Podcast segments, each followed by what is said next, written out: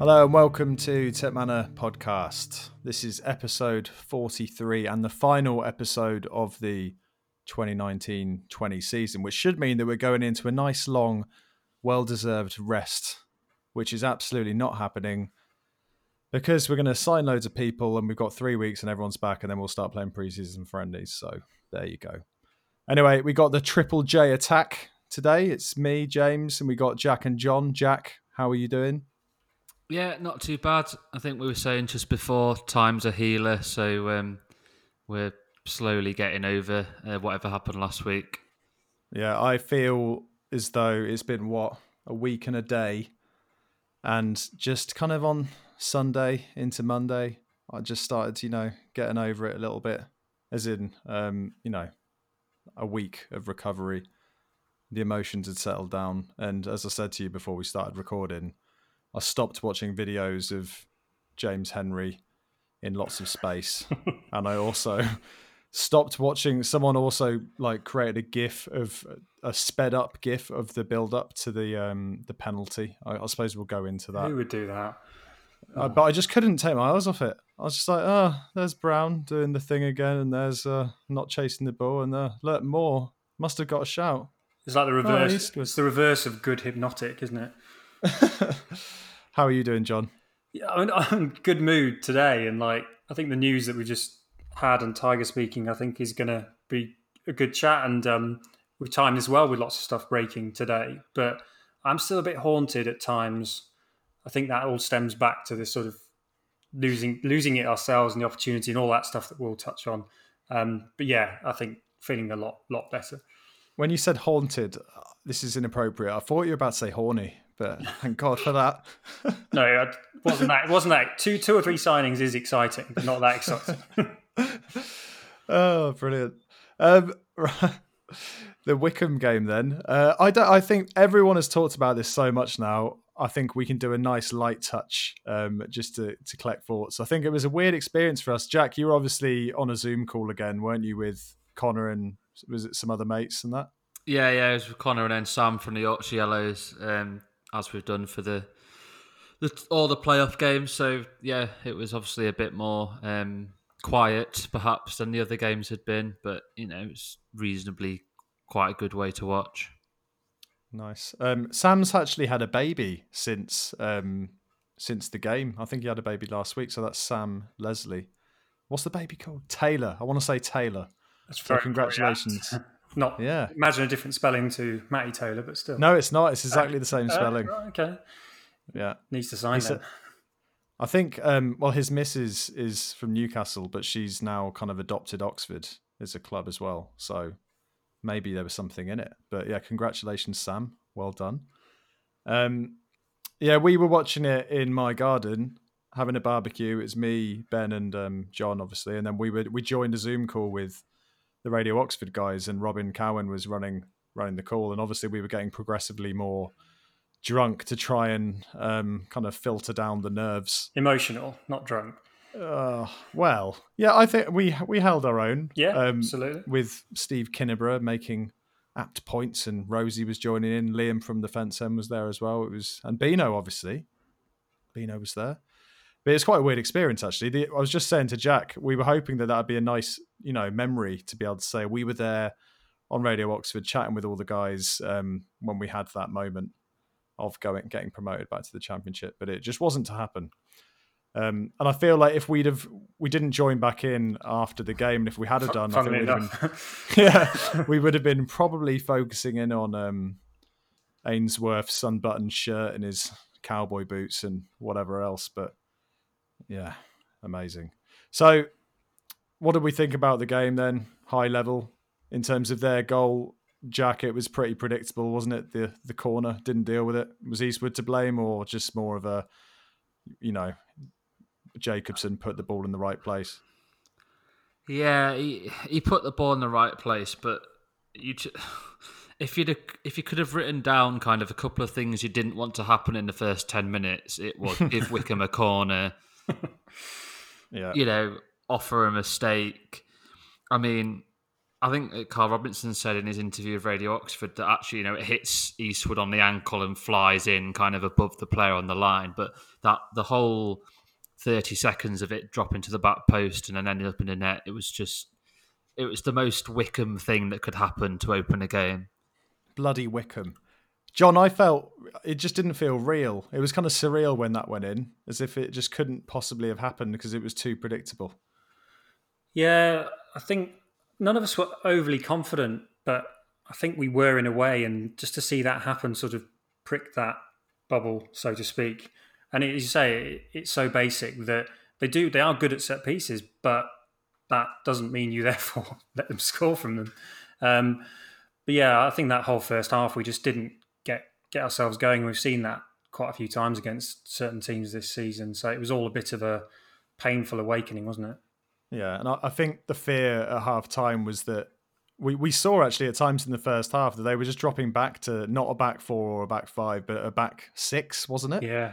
Um, and we were just like, oh god, this is just it for the remainder of the game. How are we going to break through this? It's going to take a bit of luck. And then uh, after Sykes had kind of got into, he play, he had a pretty good game, Sykes, but his delivery just wasn't quite there when he managed to get himself into good positions, and that carried on after the um, very intentional cross that went in the back of the net, uh, where he had opportunities to kind of f- kind of fly the ball across the box in front of the defenders, so Taylor could get onto it, and he just kind of miss mistimed it or misread it or whatever else. But um, he, he was decent otherwise. That went in, and I think for 10, 15 minutes after that, it was just all us, wasn't it? We were our centre backs were kind of playing in Wycombe's half type thing.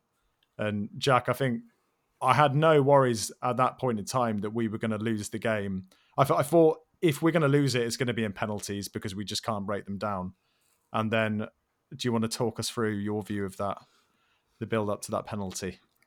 Well, yeah, I mean, as you say, we'd had our 10, 15 minutes, and after um, the various chances or domination that we had, you just thought they're going to get a chance, Wycombe, and if they take it, that could be curtains. And then, yeah, I think um, you see the ball kind of dropping and then Moore ducking, and I remember just going, "Oh God!"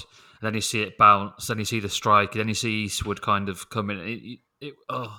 Again, I said if you could write three things down that you didn't want to happen, like horror moments, that is one of them because it was a blatant penalty. It was a sheer mistake from definitely Moore, possibly Eastwood as well, and then compounded by the fact Marcus Browne just stopped, and actually all three of them had the chance to not commit to the kind of error they produced, and it. Oh, that's why it's so frustrating that we will always replay that moment for years.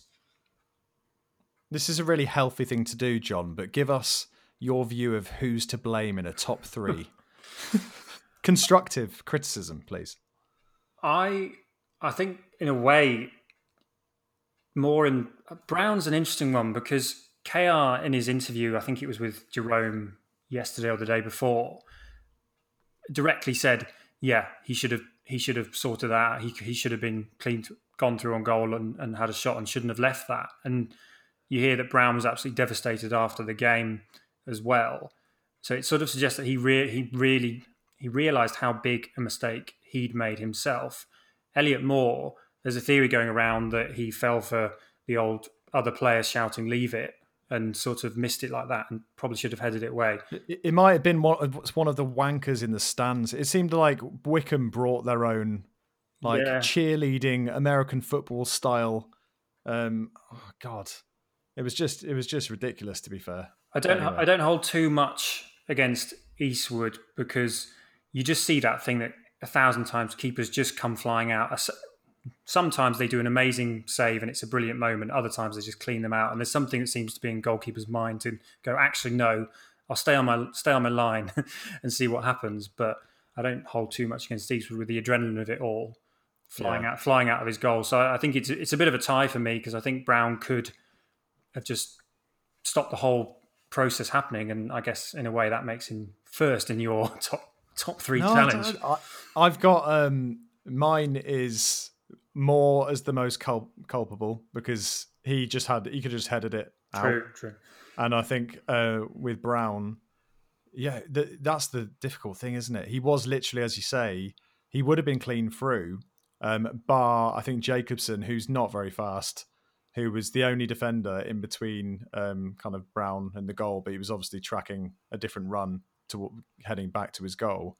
And then Liam Kelly was also um, over, so it was either just pass the ball to Kelly and he's got a free shot at goal, or um, use Kelly to kind of take the defender away. So you can tell I've looked a little bit too much into what could have happened. you, you could back. argue that some players who perhaps might have a different mentality would have gone for that to try and still keep it in and made a different decision. Um, so that's something perhaps that comes into it. I think it's definitely worth a shout for, for Kelly and KR switch coming on. I was really pleased to see that yeah, at the time. Yeah. And I remember when thinking back to the Newcastle game when he came on and just dictated the tempo in a really good way. And I thought that was a really good switch. And um, he's he certainly played well in that game. He looked at, he looked absolutely immense when he came on, and he he definitely dictated the pace of the game and got. Obviously, we were controlling possession a lot more, but a lot of that was down to him. And the noticeable thing is he wasn't just playing short, tidy passes. He was pinging the ball all over the place, wasn't he? And it was accurate pretty much 90, 95% of the time type thing. It was it was really impressive. I hope I hope we keep him. He had a real calming effect on Brannigan as well because Brannigan in the first half was getting incredibly frustrated and doing that thing where he ends up all over the pitch.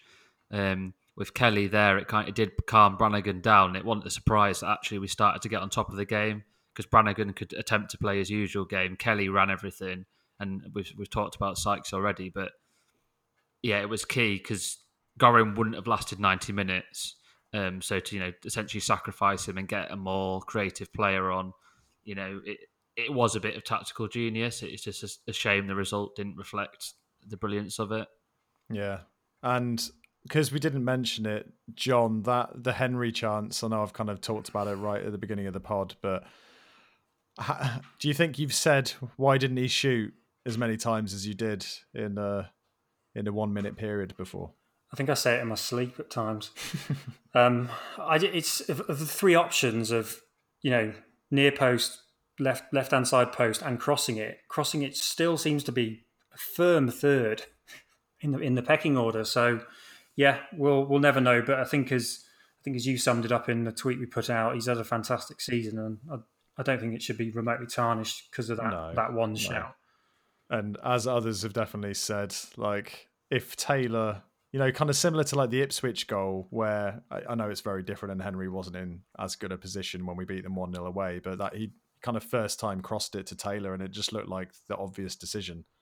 And if maybe that defender, what was his name for them? Stewart. Stewart, yeah. I mean, not just Stewart. All right, Stewart. Um, if, if he think, yeah. if he thinks it's an it's an a safer bet because he thinks he can just roll it into Taylor and the other guy anticipates it, and maybe fair enough. But it just felt like a put your foot through it, and if it rebounds off the keeper, so what? It was on target. Um, it didn't seem like such a banker, but maybe he could see a bit of Taylor past the defender that we couldn't. Who knows? Yeah, yeah. Um, so we lost the game. It was very sad. Akinfenwa just just did one of those interviews where you're just like, "Come on, man." I, I mean, he's he's a character. I'll give him that, but Jesus Christ. And um, KR's interview, I think it was a few days later, wasn't it, with um, Radio Oxford with Jerome, It was quite interesting because it reminded me of different parts of the season last year, or maybe it was even pre-season when we're talking about um, are the board actually behind him? I think it was during the season, wasn't it, when he was giving interviews, kind of questioning the board's. Yeah, and um, then the, um, the, Black, the Blackpool rumor came up, and it, it came up again then as well. Uh, yeah, um, I kind of everything seems to blend into one now. I'd never remember when those things were coming about, but yeah, there were definitely questions from Nathan, weren't there? Like after games, talking about it and getting kind of leading answers. Um, yeah, it was it was difficult. But anyway, so all of that's kind of resurfaced a little bit again, and has been promptly p- kind of put to bed a little bit by Tiger in the in the fans forum. But KR was previously saying like, uh, he, he kind of said if we don't build properly now, um, we're not going to be able to kind of push for promotion next year. Um, will we ever have an opportunity again? Um, if we don't build now, then we probably won't. Type thing. Um, Yeah, he was just saying the club needs to keep that kind of traje- trajectory. It's a hard word to say that, isn't it? Trajectory. Uh, I find it weird that for me, I'm, I'm slightly fed up with the sort of the board's intentions being kind of questioned. I think they've generally sort of been pretty firm and steady. Yes, the first season when we were getting the winding up orders and stuff was clearly like some issues that they hadn't foreseen. But beyond that, it's been pretty pretty steadfast. And but I also understand that KR's got to agitate in the right way to sort of get the money he needs at a simple level to do his job.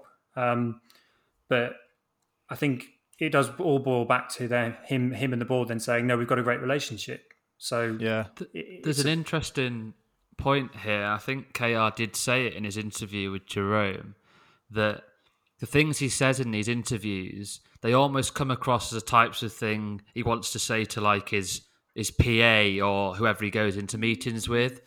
But he did say in uh, the the session with Radio Oxford, he said, "I don't actually have anyone that kind of is the communication between me and the board, and I'm looking at bringing someone in to be that." And it almost feels like he uses these meetings with Jerome as a way of sounding out what he's going to say to the board. And it's just unfortunate that, that they're the kind of published words. So it does come across as if he's kind of um, putting the pressure on a little bit more than perhaps he is. He's just kind of saying what he's thinking, but because it's an interview sense, it, it sounds scarier. Is the kind of reflection I've taken from it now. Yeah, I know what you mean, and the th- my main take from that initial interview that was confusing was that he kind of opened up by saying that he does he isn't really clear on the board's vision, but then closed it by kind of saying that he was really happy with the board's long term plan, etc., etc. And I was like, oh, I don't really understand what what's been said.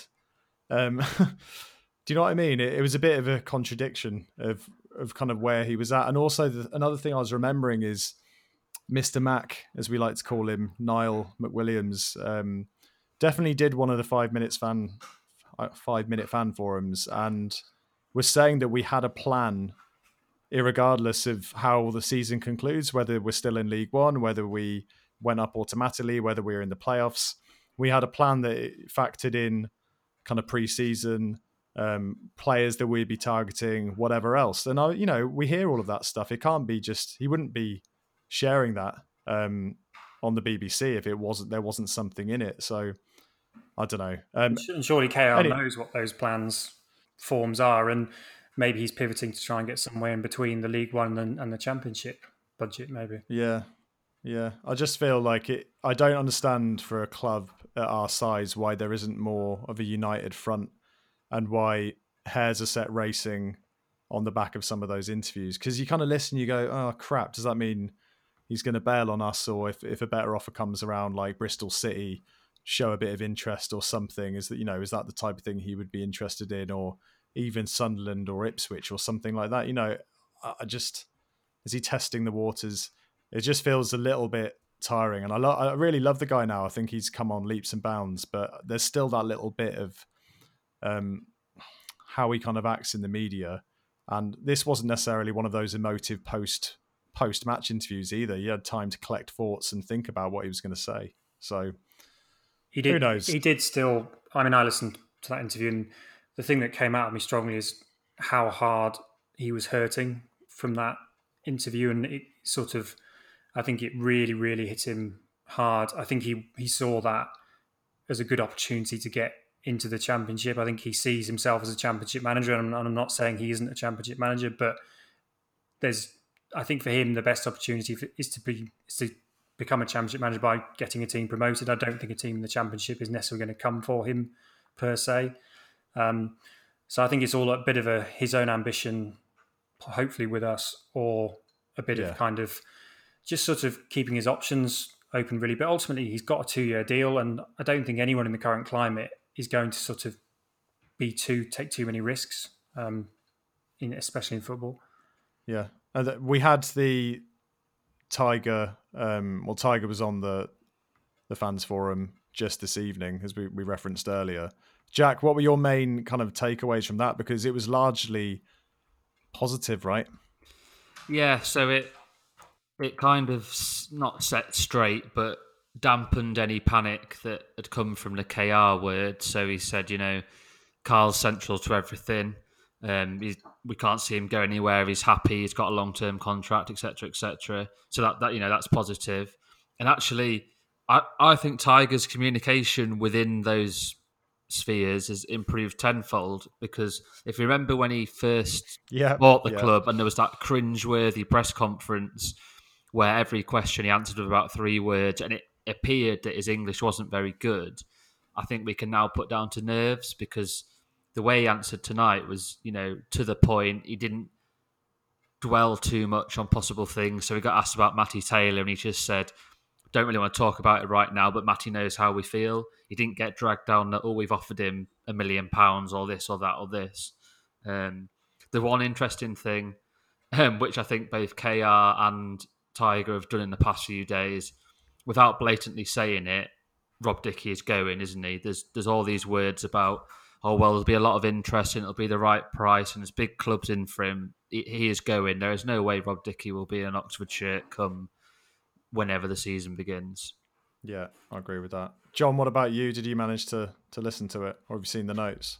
Yeah, I, have listened back to it, and um, I was re- yeah, it was really positive.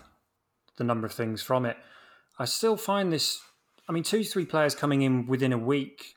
I still found him sounds incredible. I mean, I'll absolutely take it if they're right, the right players, and one on a record wage for the club that we've ever seen. Yeah, that's I mean, amazing, that isn't it? If that's true, I, I also think it's amazing to announce that for the sake of the rest of the playing squad being like, oi. Well, another good point. I was going to say why, and as we've seen with other seasons, why announce that we're about to do things, and then if they do go wrong, we kind of end up in this. Well, as blame starts getting apportioned and all those sorts of things. Um, I still don't understand how they can really know properly what their budgets are, given. Yes, we've got an idea when fans will come back. We don't know how much the percentage of that.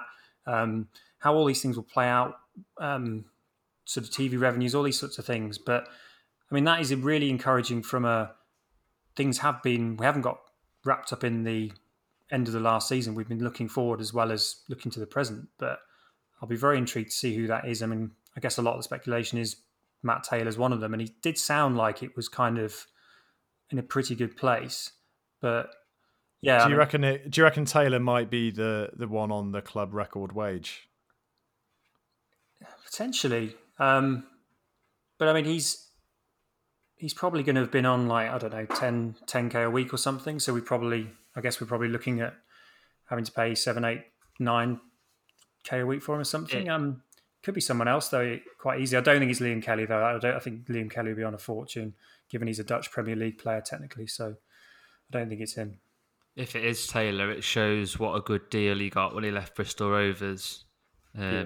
In terms of you know us having to make him our highest ever paid player when you think of some of the uh, players we've had over time. Um, I think the the one interesting thing that didn't actually get dwelled on too much by Tiger was that the the main sponsor in Singha is now being confirmed as uh, kind of not not being the main sponsor from next season. Um, I, I presume and assume it's down to the fact they can't sell their own beer in our stadium and what, yeah, what, what are they getting out of sponsoring us in terms of yes they've got their you know the logo on the shirt but if they can't sell their you know the bread and butter if you like then there's not much in it for the moment wouldn't thought I mean that's not really th- how it works though is it for most other sponsors so I'm trying to think of a good example Animalates they're not busting out the animal- Animalates in the stadium I don't know I, I get the point. um, yeah, I wonder what we'll go to. John, who would be your who would be your preference in terms of sponsor? Mini has been mentioned. What's your favorite? What's your favorite kind of product? What do you want on the shirt? Wow, that was not in the pre- that was not in the pre-chat.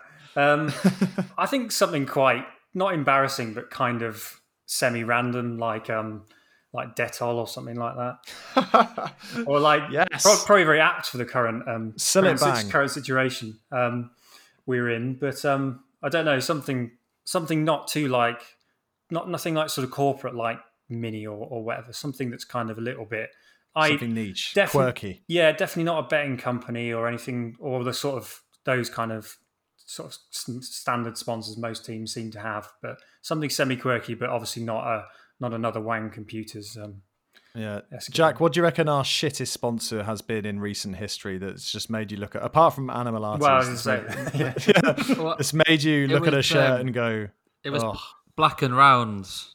Oh, That God, is. Because the correct whole, answer. the whole story around why we had them is ridiculous. Because essentially we couldn't get a sponsor, so Darryl Eales set up a second company with um, to make sure we could have one, and then that monstrosity of a logo appeared. I mean, it's like created on like a Word document, yeah, isn't it? yeah. I mean, amazing.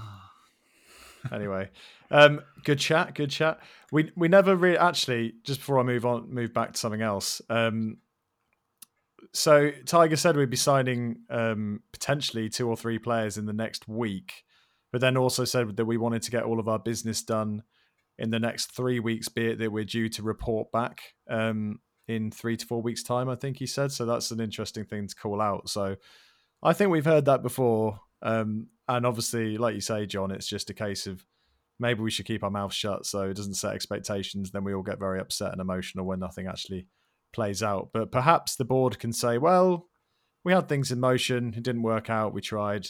Oh, well, I don't know. We'll see how it all goes. Um, just because I'll forget if we don't talk about it now. Um, Jack, in terms of like the impact of not going up, which you know, it's a, it could be this could drown us in depression. But um, what are the main things that you're looking at in terms of things that we need to be thinking about? Is is League One going to be real, real challenge next year? Is the Championship? Have we kind of missed an opportunity because of the, you know, we talked about this before, but the, the financial landscape of things. Um, it- is the is the stadium something we have missed out on because of it? I don't know. I think the stadium will forever be an issue. I don't think promotion. It might have helped, but I don't think it would have sealed anything. Um, in terms of the, the the financial landscape, I don't think we'll really realise if it was a big chance to kind of take advantage a little bit until till you know another year's time. And as for the strength of the league next year, I think it's going to be a very very competitive league because we've heard about Darragh MacAnthony's Operation Vengeance Hate Everyone Else project. um, but I mean, Blackpool have made a few eye-catching signings already. You've got whoever comes down. You know, there's potentially people like Sheff Wednesday who might come down if they have points deductions, etc. Sun- Oh, Sunderland yeah. must end up being quite good at some point. Third time lucky, perhaps. Um, you'd hope we'd be in there. Fleetwood will probably go again. Pompey, Ipswich. yeah, it's Wish good Fleetwood would just sod off. Well, I really no. just want them to be irrelevant. and collapse. Um, yeah, so I, I don't know. I think it's easy to almost panic a little bit and think, oh no, this was our best chance ever, and it's all going to be awful next year. But I, I think it's too soon to start wondering if the COVID finance impacts would have benefited us or not. Yeah, John, anything to add to that? Yeah, I think that's about right. I think next season will be competitive and and fun. Um, I think there definitely was a, a sizable opportunity in terms of getting into the championship. Now, I mean, listening to the um, the Price of Football fog, um, podcast, even um, they were talking about how the average wage bill in the championship is thirty one million, and in League One it's a lot lot less than that. So they were saying there is still a big gap, but I think that comes down significantly. I think you can still do well in the championship with good players and good management. Um, and then there would be smaller squad sizes. Um, would be players available that we wouldn't necessarily expect to. So I think it, it still was a good opportunity, and that's what I think will haunt me slightly. Um, but I sort of compare it a bit to, you know, when you're at work and you get an opportunity to step up into your boss's role or attend really exciting meetings and, and that sort of thing. and then it gets taken away from you and you're back to doing the job you were doing before. And you didn't hate that job but you've you've seen what you could have had. And i sort of feel a bit like yeah. I, I sort of feel a bit like that about the whole thing really. And, I, and i'll get over it in like you know a couple of months time and the new season and all that. So i think it was but i think jack's right to say we won't know how much of an opportunity. And um, it sounds like we're investing how we need to be.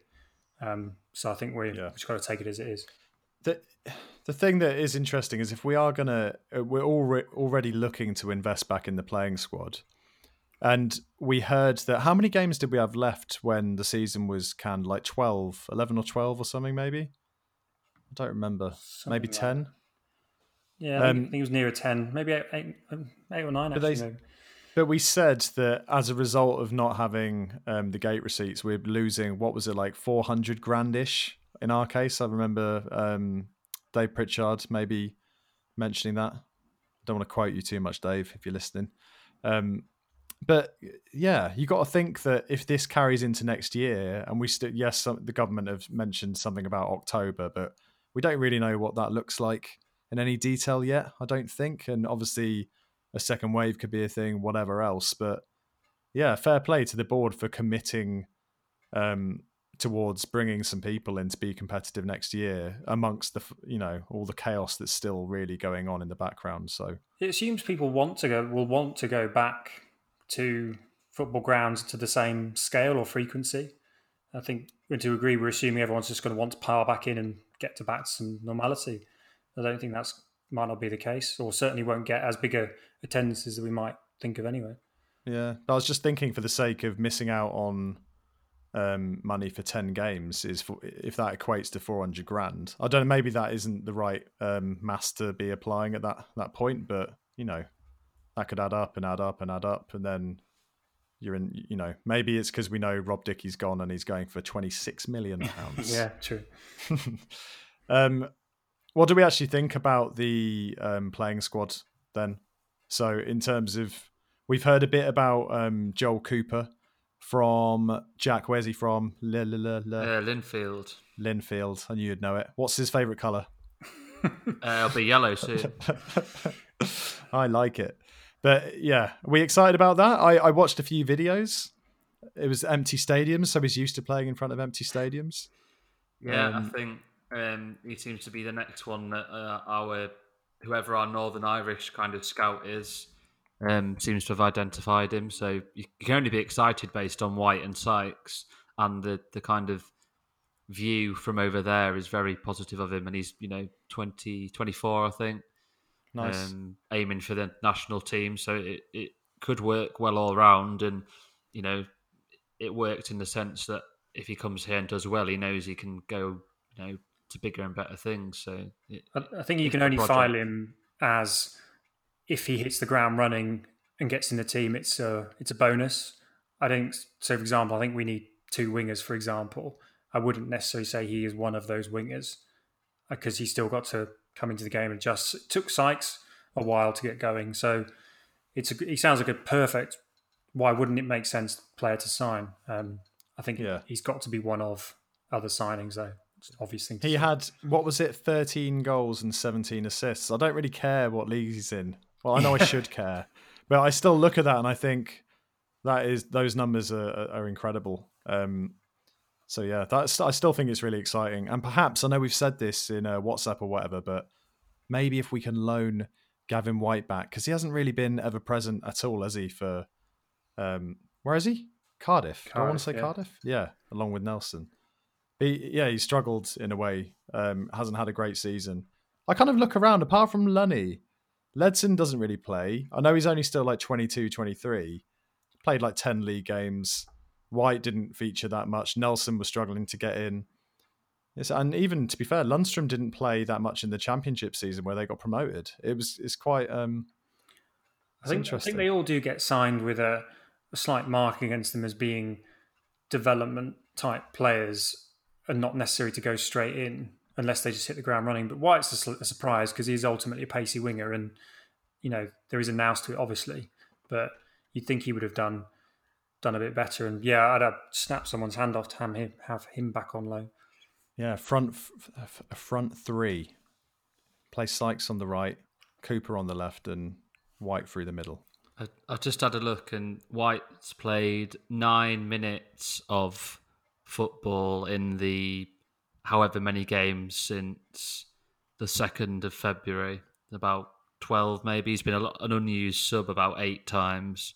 Exactly. And then hasn't been even in the squad the last few times. So if Cardiff were to blag going up by the playoffs, I think he'd definitely be available for loan, and even if they stay down. Mm-hmm. Well, he, another championship team is, I would say, is unlikely to to be pulling him in unless it's one of the teams that have gone up or a, a really struggling team. So that it'll be interesting. Um, I wouldn't be surprised to see him at another League One club, you know, like a Sunderland or something, takes a gamble. I should stop saying these things just in case there's any uh, people listening to this from the Northeast. Um, what else has happened then? Mackie's obviously retired. That was hot off the press today, wasn't it? Um, John, expecting that?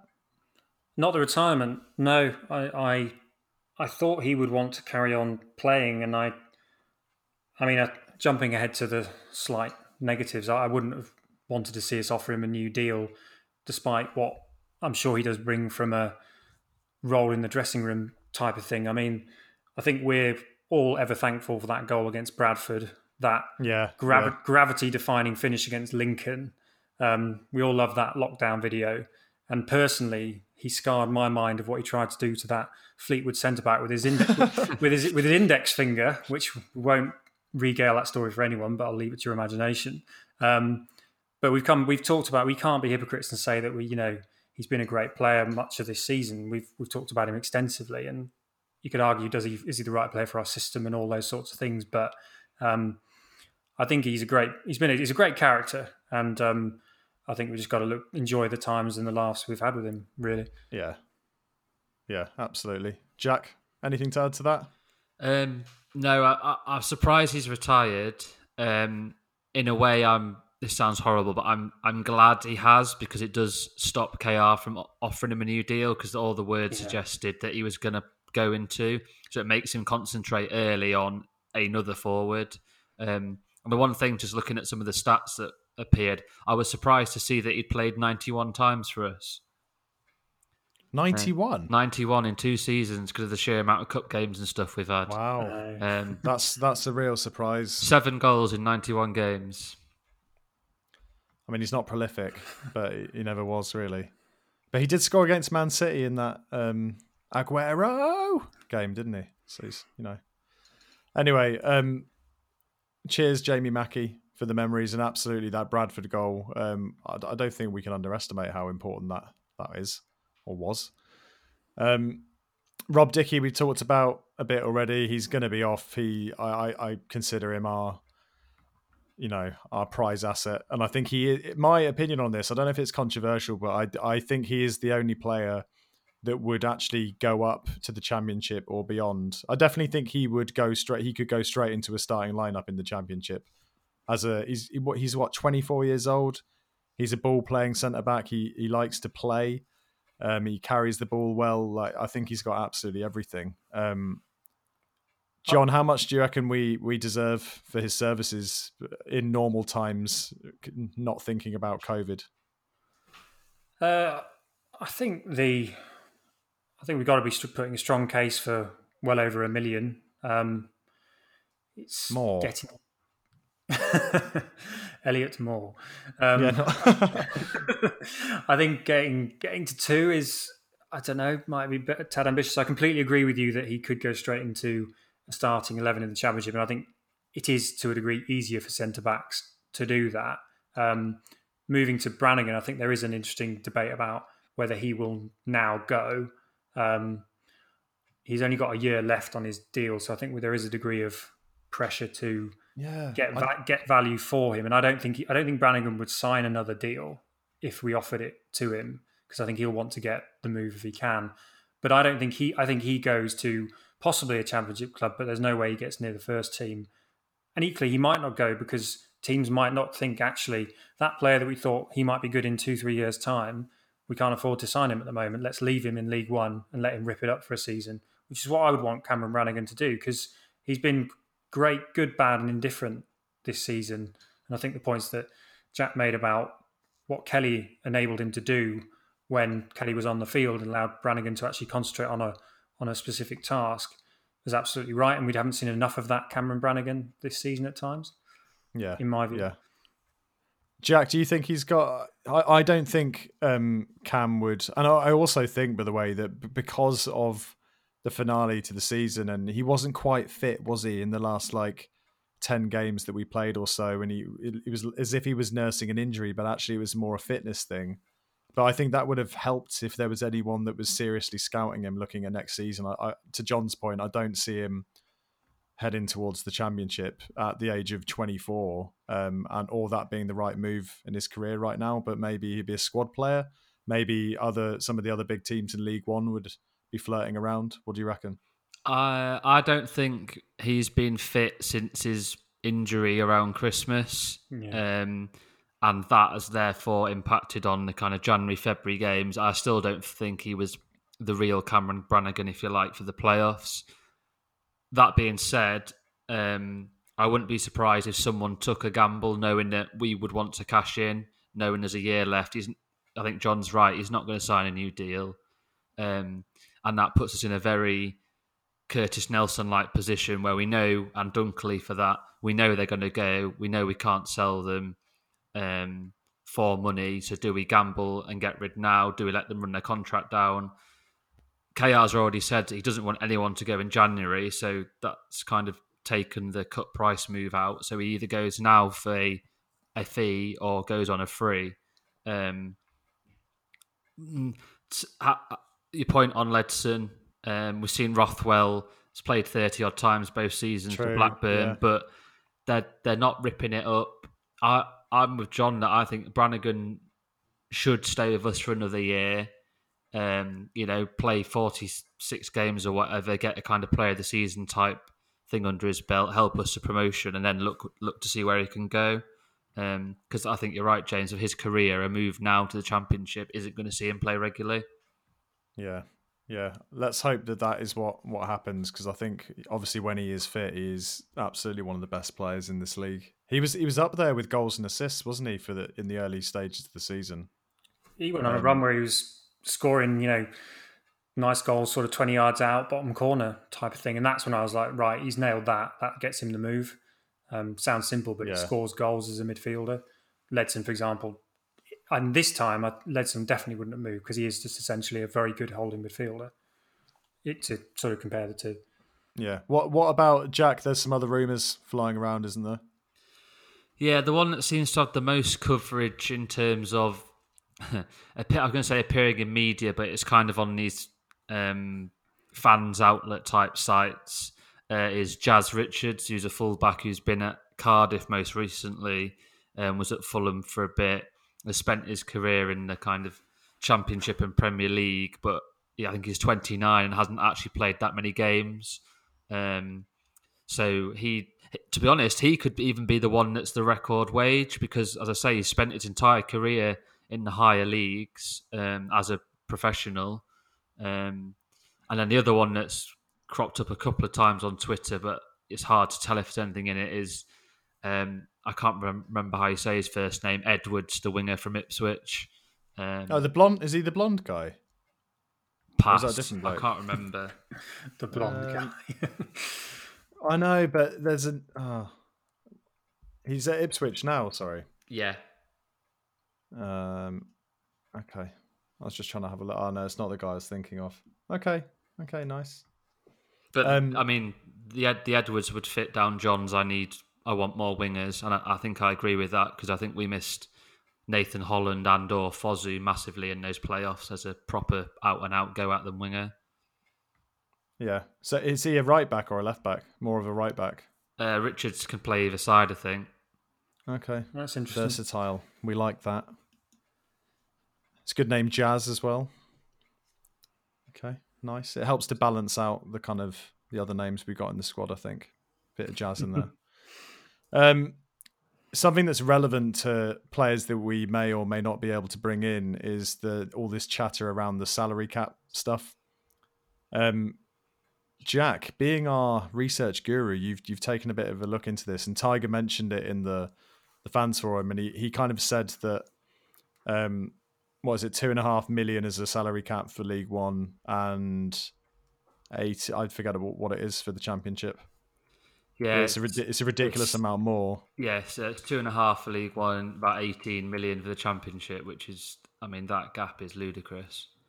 Yeah, how are you meant to progress? That was his point, wasn't it? Like, how do you kind of progress and adjust adjust to that? And I know no one- no one's saying you have to then go up and then spend shitloads of money um, just to get as close to the cap. That's just not how things work. But at the same time, don't limit the clubs that are striving to to get there. Um, or make it a real challenge. But what happens to teams that come down? Is it a similar Well, I- parachute payment thing, or I, I think this is the unknown because it's a whole new idea. Yeah, you, you'd assume they'd either have X many seasons to meet the cap, yeah, or or there's some kind of financial assistance almost that that is um, paid because we've seen it with Sunderland already, and we might touch on it later. But Stewart Donald's already said that they're going to have the biggest playing budget in League One next year, and you know for a fact it's going to be more than two and a half million. So, yeah, the, the it. It doesn't surprise me. The EFL never really seem to think about these big decisions. They just seem to throw them on a page and hope that they can sneak them um, kind of through the back door. It's like the opposite of payment, um, parachute payments in a way, except the clubs that are paying for them themselves. But it's Yeah, saying yeah. you've got the ability to spend ten million pounds this season, whereas everyone else hasn't. So it's an advantage, but in a different form. Um, and also, they're surely not going to be able to implement it for this season. It's going to have to come in season after because there's not enough time. If people are already signing club record wages, as Tiger's talking about, well, that can't be with a salary cap in mind. Well, th- th- th- this is the thing. So, uh, in the Portsmouth local press, they were saying that if if they suddenly brought it in now, um, then yeah, your Portsmouth, your Sunderland's would immediately fail it. Um, so yeah, you'd, you'd assume that it would be for vote now for the start of 21-22, but the fact it seems to be getting so much noise at the minute, it feels like they might try and sneak it in for now. But then, yeah, what do you do when the window is open and people like Bristol Rovers have already signed three or four players? So uh, and every and everyone this season in League One will spend a fortune if they're able to put their club at risk post COVID anyway, just to try and get into the Championship. Yeah, but to that- avoid isn't it. it. Isn't it at your own discretion? Like as an owner and as a, I, I know you don't want to see more Burys or what's happening with Wigan at the moment or whatever else, but it's still at the risk of the people that own the football clubs towards what they want to do and how much they want to invest. And Well, that all boils it all boils down to the responsible ownership and sustainable growth in football clubs. And unfortunately, we, unfortunately, we see the good, bad, and and the, the downright horrible when it comes to to Bury and and Wigan. Obviously, um, if you've got responsible owners, they should be able to spend what they like. And I've got sympathy with the sort of that argument. I used to be in the camp of it's a good idea because it does protect the Accringtons. You know, Andy Holt, their chairman, is very good on various social media about explaining how clubs of his size work, and it protects those sorts of clubs. But equally, if you do if you're doing it uh, responsibly, you should be able to. Well, you should have that ability to do it, but it will create massive exceptions that but, but then you find your level though, don't you? Is the thing. Like if you're Accrington and you talk about being sustainable and what you need from that, surely eventually you find your level, just like Fleetwood should find their level in the Conference North or whatever. Because it's like when you think about the amount of income coming into the club, the model the clubs have, like our our model is more based around player sales than anything else, isn't it? Um, so I, I just I don't really I just don't really get it. But you, I- what I- you will move to, what you'll still risk is the Fleetwood is a good example. So I believe most of their fi- financial backing comes from one chairman who is particularly wealthy. If his ability to have the money he has collapses, Fleetwood could easily go into administration or slip down through the leagues and end up in Conference North. And it's I suppose it's a degree of protecting against that sort of stuff happening.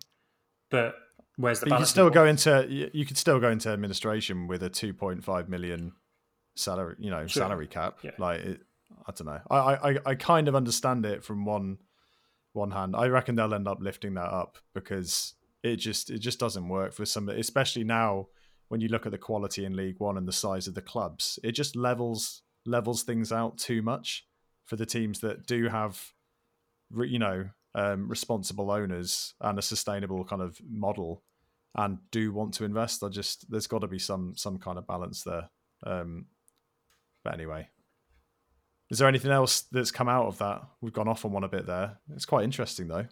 I think Learning. there's been some interesting comments. I mean, again, KR in his interview with Jerome Sale um, said quite an interesting snippet in that he referred to it. He kind of said, "Say hello to Premier League Two," um, particularly around the reference to that that difference in um, alleged wage salary cap between League One and Championship, he, you know, he said it does feel like you know it could easily end up with another, you know, twenty odd clubs that just fly away and are in a different world. Um, and interestingly, the PFA did actually raise an objection to this in June, um, whilst understanding, and they mentioned Bury and Wigan like we have. Um, he said Gordon Taylor said it's not fair on those innovative, well managed clubs who are prepared to have a go within their means. I think Mark Catlin at Pompey's said, well, it doesn't make sense. So a club with 30k average attendance and you know you get huge commercial revenues can only spend the same as someone with a 2k average attendance and no commercial income. Yeah, exactly, How, exactly. And I think Plymouth's chairman said that the current salary cap management protocol which exists, which is Not clubs are allowed to spend up to 60% um, of their annual turnover, he wants that to be tighter and stricter because it feels like the EFL have just kind of written that in a rule book and never ever looked at it. Hence why we end up with your Wigans and Burys and things like that. So I think this one's going to rumble all summer. Um, but you know, who, who knows what happens because the EFL never use common sense, do they? That's interesting. I absolutely agree with what the who was it from Pompey? Was it their chairman? Sorry, or uh, yeah, their CEO. CEO. Yeah, yeah, that's exactly where what I was trying to get at, but wasn't articulating particularly well. Um, right, should we should we talk about just have a bit of reflection on the season then that's gone by? I think we can. Obviously, we were saying it's generally been an absolute season to remember. It's right up there. It's just such a shame that we didn't cap it off with the promotion, as we all know. But Fair to say, a season of spells, John. We had a really, and I looked back at this, and I remembered going to Fleetwood. You know, we, we drove drove up there. I mentioned Fleetwood far too many times in this pod, but um, remember driving there for that two one defeat, and at that time, and I, I completely forgot about the absolute shit show of our start to the season where we won one game, and it was against Peterborough one 0 But how many games was it? One, two, three, four, five, six, seven seven games. We had that one win against Peterborough, and that Fleetwood game put us on, um, yeah, one win in six or seven. That's ridiculous, but slow start. Well, we were facing. I remember regular pods talking about the same old issues and talking about how the great run at last season was just exactly that, and the same challenges hadn't been sorted. Um, I remember that battering we got at Burton at home was incredibly worrying because that wasn't yeah, a team. Four two. We were suddenly yeah. saying, well, that's not a team that should be happening. That should be happening again. But then if you contrast it with the following 15 games, 14th of September to the 29th of December, played 15, won 10, drew four, lost one, which was, of course, the game we attended at Milton Keynes Dons, because um, uh, that's just how we this is how we operate. Um, and then, of course, that's always the case with us, isn't it? It's like even I remember I know we went to Lincoln, and obviously we'll, we'll, probably get onto that in a minute. But I went to the the Bolton game. A few of us went to that. That was nil nil, and that was in between four wins. Well, I, and then I, went to Accrington away. That was two all, and that was in between either side of five wins. Like, like I generally looked at our attendance record as a bit of a are we just a curse and should we not go to games anymore? The answer is we're still going to go to games regardless. But we had people we had people from the pod at Sunderland, Blackpool. Sunderland was a draw. Blackpool we lost. Fleetwood we lost. Accrington we drew. Bolton we drew, and there was a particularly shocking performance. Doncaster we lost. Burton we drew. MK Dons we lost. Jack, I think you went to Bristol Rovers away. Yeah, um, we, we lost, lost, that as well. Yeah. James, you nearly went to Peterborough away where we lost 4 0. Yeah. So saw building a picture, but then we reverse it and we did go to Lincoln, we did go to Rotherham, Wimbledon, and Shrewsbury, and a couple of home games I think Connor went to, which were all fantastic. So, uh, but we generally we saw a lot of losses as a pod, which um, we don't get any points for, unfortunately. I feel like the that Lincoln game was my favourite day of the season. It was just tremendous in every way. Like the sun was out sitting by a river. I'd never been to Lincoln either before, so it's one to tick off the list. I call um, it I call it the day that gravity stood still because of Fosu and uh, Mackie's goals. Yeah, that Fosu um, goal for his hat trick was still one of the weirdest kind of moments I've ever had celebrating a goal where I just thought it was going miles over, but that that day was honestly absolutely incredible, and some of the weird scenes afterwards. Do you remember the um, telling the story of the the guy who took his shirt off and just threw a takeaway, um, a full bag of like Indian at a policeman, and we just all sat there with beers, just staring at this whole thing playing out on the on the riverfront. It was um, it was glorious. Everything was just fantastic. and we'll, we'll talk about that story because this was I can't even do, do it justice in, in words, but it was like hitting someone from 50 yards away using a beach ball. It was, oh, it was amazing. It was, fan- it was, such a shot. And we'll talk about that for days gone by and the 6 0, obviously. We're going to talk about that. But no, I think you're right. That was an absolute highlight. But then we wobbled after Christmas and then we had the great run culminating in, in Shrewsbury. So, yeah, it's um, it was inconsistent, but yet we were still third, pushing on second by the by the end yeah. of it. Um, we can't forget that. So, yeah, I think it's worth just sort of picking out some of our own highlights really, and just um, just thinking about some of them because you've got mine's you've mine's Lincoln. definitely Lincoln. Yeah. yeah. So, Jack, what's yours? Um, I think like moment. I Taylor's header at Rotherham for some reason is the one that yeah. keeps mm. coming back all the time. And again, that was quite an interesting day out with our experience in the pub. Um, and a few. I yeah, lots few of flies. Flies, yeah, and yeah, yeah. Um, I think I just scribbled um, going into the office at work and having people who'd watched us against Newcastle and Man City just say, "Blimey, you play good football, don't you?" And we we've kind of lost that a little bit the past couple of seasons, or maybe even since Appleton left. So it does feel this season's kind of, I hate the term, but put us back on the map a little bit.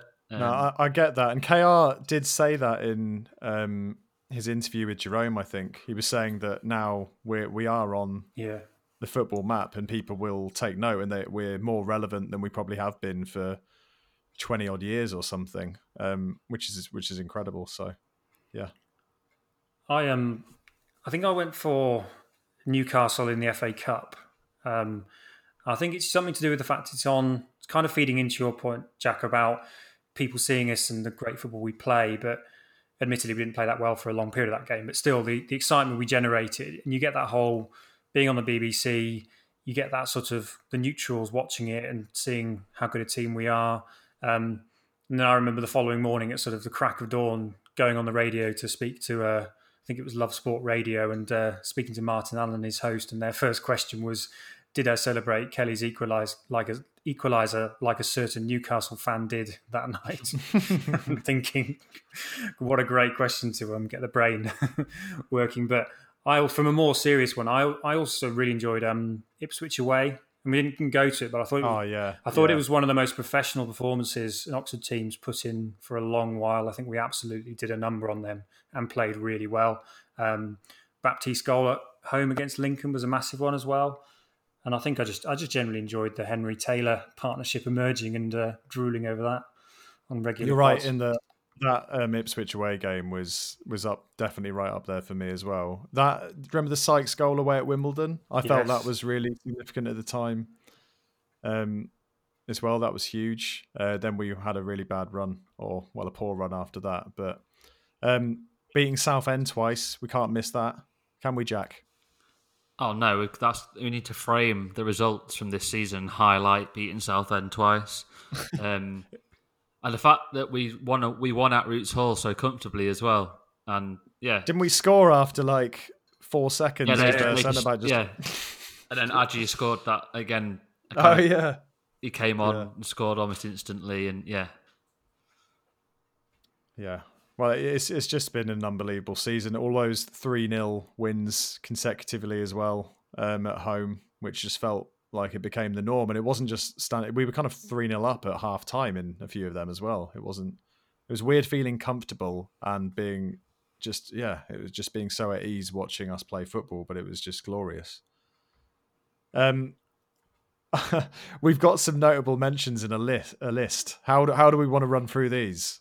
Jack, did you pull these together? So I, I pulled these together. I'll, um, oh, right, John, um, go on, do it. So I thought, well, I thought we'd be really miserable on this pod. So I thought I'll write down in very quick sentences all the positive, stupid, weird, funny things that I could remember this season. And apologies if I've missed any of them out. But yeah, we may have to pause as we go. Yeah, absolutely. Like absolutely. The, yeah. Um, so the first one that sprang into my head, I don't know why, was the um, the beef with Columbus Crew over Chris Cadden, which culminated in us proposing a tournament in the middle of the Atlantic with um, us, yes. Us Motherwell or whatever, whatever the Scottish team was, um, and themselves, and the and the the beef on Twitter between various people, and that that just seems such a world ago. We were debating Cadden versus Long for thirty minutes, probably. Um, It's weird. It does for me. It feels like a different season when Cadden was playing for us. It does. Um, it really does. Yeah. yeah, I, I, I think, yeah, it's just bizarre. But nothing's more cringe than American soccer fans on Twitter. oh, they they know what they're talking about. God.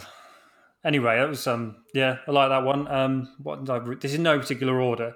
Um, an Oxford United player randomly speaking at the UN, Kash Siddiqi. I don't think we'll Yeah, hear, hear yeah. that before. Generally, when we saw the insane transformation in Rob Dickie's playing ability in start of the season, I think that took everyone by surprise. Can How- I just interject? Um, who would do you think would be the least likely to speak at the UN in our current match squad? Jack. What? Who's left? Um, Yeah. oh, blimey. Brannagan? No. Um, I think Sam Long's got to be up there.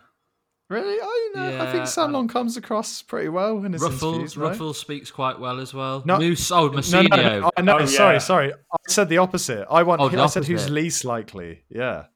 Who would you least like to represent us at the UN?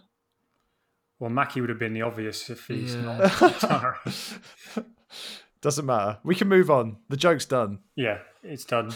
Um, BT Sports Special. I think that was quite quite spectacularly brilliant for showing how we were Yeah, doing things cool. things a bit differently from from other clubs. I watched some of the other ones, and it was all a bit sort of bog standard, kind of behind the scenes stuff. But the focus on mental health stood out particularly, and I think that was about the time around. I think it was around the Newcastle game as well. We were just suddenly getting all this kind of positive press, so that was really really good. Um, getting control of the training ground again seems an eternity ago. We were talking about that, but that's a key building block, Yeah, and it happened this, massive. this season. I remember Andy's delightful um, description of the training ground tour when he described the various colours of the paint and how many washing machines there were, and various things like that. I'm sure he won't mind me. Oh. He, he knows I'm. He knows I'm taking the piss if he's listening. Um, and I think um, Jack and myself's half pint tour around Burton before the game. That was when I, I enjoyed. I was driving, so I could only have half pints. So we had, well, effectively four half. yeah. pints. What did you have? Twenty of them? Yeah, twenty of them, and then drove home. Yeah, That's fine. It's a half. yeah, exactly. Is, Bur- is Burton good for that? I, Yeah. I've never really. oh, I've, al- I've, spectacular. yeah, I've only ever really gone to that um, like weird hotel type thing, um, on the side of a road. Like UK forget what it's capital of brewing is Burton. yeah.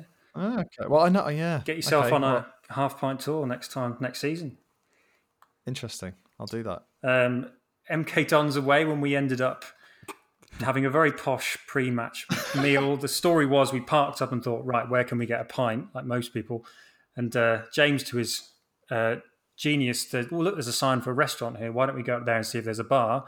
He ended up in Marco Pierre's restaurant, huddled on a table where they pointed out there was actually a perfectly reasonably priced match day special of a pint and a burger, and we sat there like 12, Yeah. 12 four teenagers who uh, shouldn't have been allowed in the uh, grown-ups restaurant. There were some weird people in there. It wasn't like people that wanted nothing to do with football that had just come along to the. Yeah. Anyway, it was like actually, it's actually within the stadium, isn't it? So Yeah, it's all part of the sort of strange. modern complex sort of things that things are these days. Um, I put the emergence of Dan Ebenezer, middle name Adji. I think we all enjoyed the debates about what is he like, and I think we'll still be talking about him every time he comes on the pitch. But he's he had some moments where you could tell everyone wanted him to do well and, and score. That goal against Shrewsbury Yeah. is the one that I, I, I. After that, I was like, right. There's something. There's absolutely something about this guy. It's not that he's just direct. Um, he, he's he's a player. I really. I, it's going to be really interesting to see what role he plays next year. I hope he worked on his goal celebration over the summer because when he scored against Burton, he just looked completely surprised and didn't know what to do. Um, so hopefully He he'll had come strong back and have some flips and stuff for, for next Yeah, season. he had a strong strong knee slide at Shrewsbury. oh from yeah, memory. that's true. Yeah, so Yeah. yeah. more of that, please, Dan.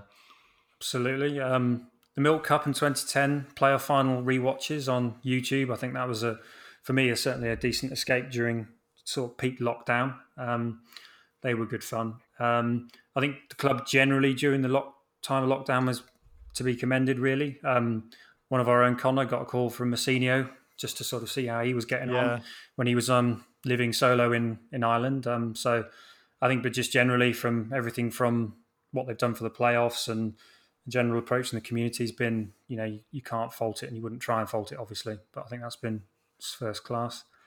Um, I'd add into that the club podcast with Simon Watts, Chris, and Kath, and Jack as well. They've all been fantastic. Um, so much great stuff coming from them, and um, you just get to find out so much more from people doing that sort of thing, don't you? I, lo- I loved I loved those. I spent my Paul Moody was the was probably my favorite one.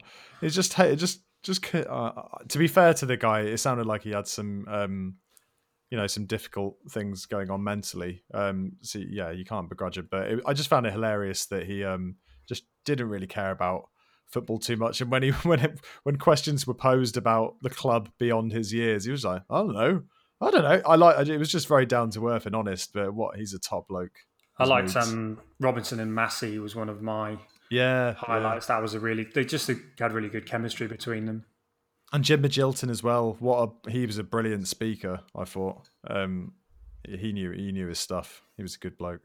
Yeah, and then banging our own drum, our interviews with Jerome, Nathan, Nick, Dave, and and Mark. They were um well, they were good fun to do, and I think we all learned so much about what those guys do for us as a as a fan base, but equally just extracting a few nuggets of things and bits of gossip, and um, sort of just really enjoyed doing that. I think Nick gave us some great insights about his time behind the scenes at the club, and obviously Jerome is is the king, and uh, I think he's he's comfortably top of the listening figures last time I checked. But they've been well listened Yeah. to, and um, the, feedback's been great to them as well, and they were good fun to do.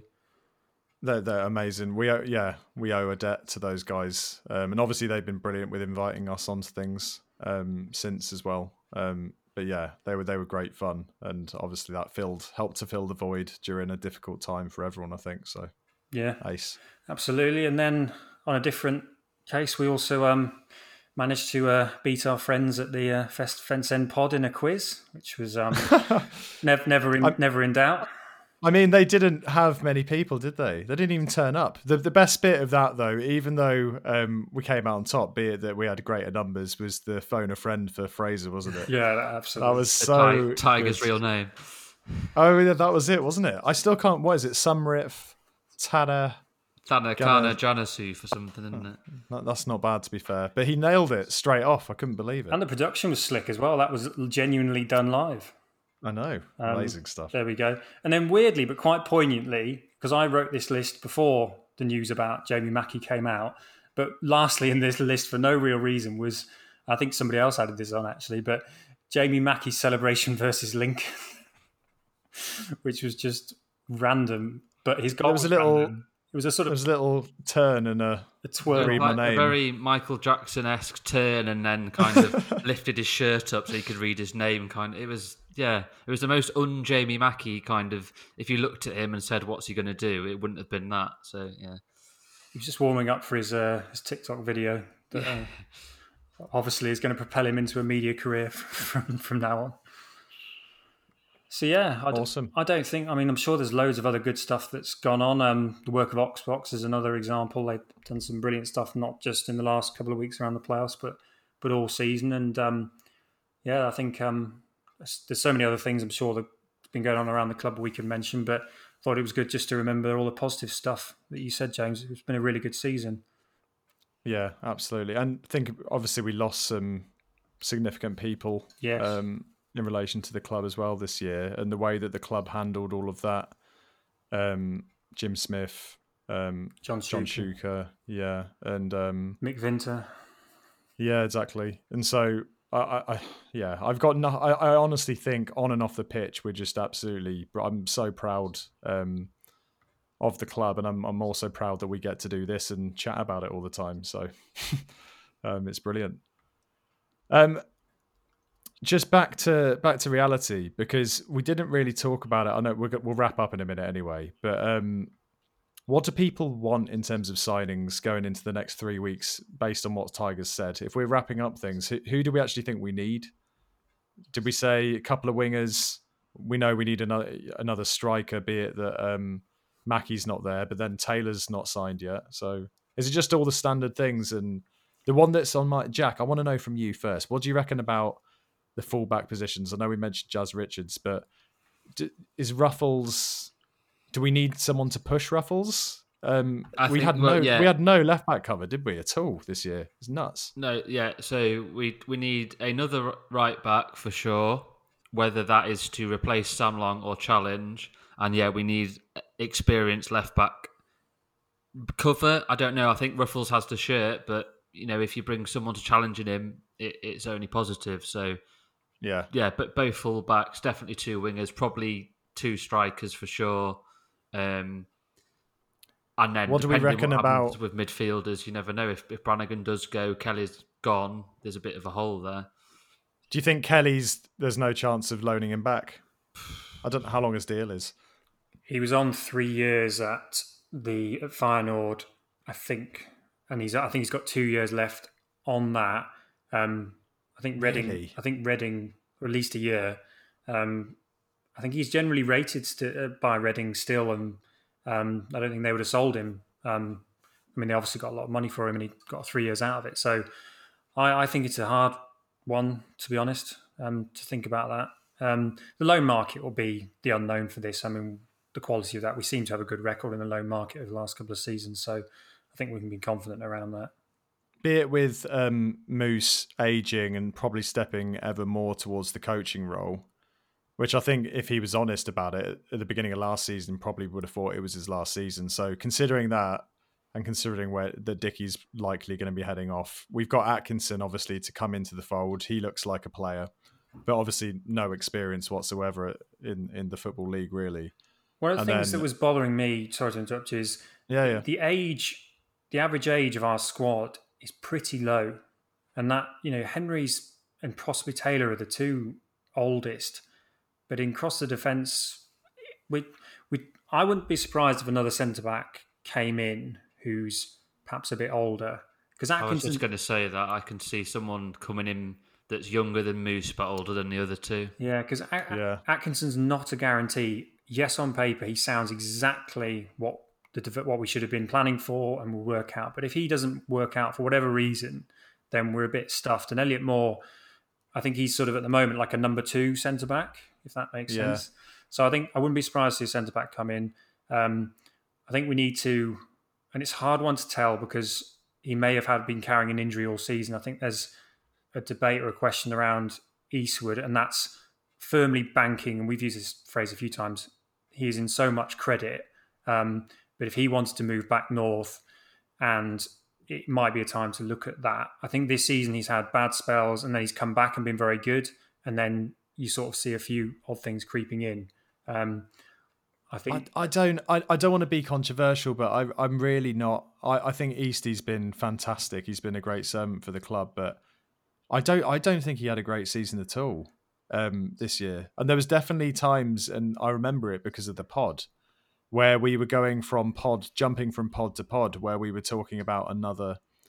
Benny, um, Benny Hill another moment. Well, yeah, just Those are the uh, words you uh, used. Yeah, I was. I remember uh, just times where, yeah, I don't know. I think it's his, it's the decision making. I'd never like his distribution's fine. His shot stopping largely is there, but it's like his decisiveness when coming for crosses, the, the mistakes that have crept in. I, I think it would be a good opportunity for him um, to move on and for us to to look at to look elsewhere. But There's plenty of goalkeepers out there. That's the sort of brutal Yeah. reality football manager hat on. Not that I can do that, but you know what I mean. Um, I think, yeah, it's just as ever. He's one that beyond deserves praise and credit and thanks. Yeah, if he doesn't for sure. well. What about um yeah, I think that's that's probably it then.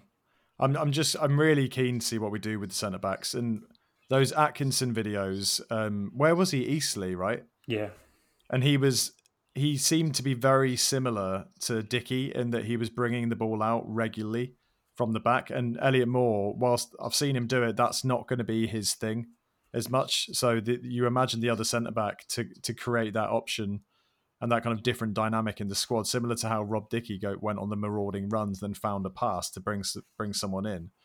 Um, you imagine that's the type of player we'll be looking for. It's going to be really interesting to see what we do. Um, cool. Well, that's about that. So this is the last episode of the season, and as I was saying, obviously before we before we kicked off recording today, that it's weird because I kind of prepped this little kind of speech, being like, "Oh, thank you everyone for listening, and what an emotional season it's been, and we'll see you next year." Anticipating going off on a big break of not doing a pod for months, but as we say, the season's bloody coming back. So we've done 43 episodes this year. We think we've wrapped, racked up like 50 to 60 hours of just chatter, which people seem to loosely enjoy.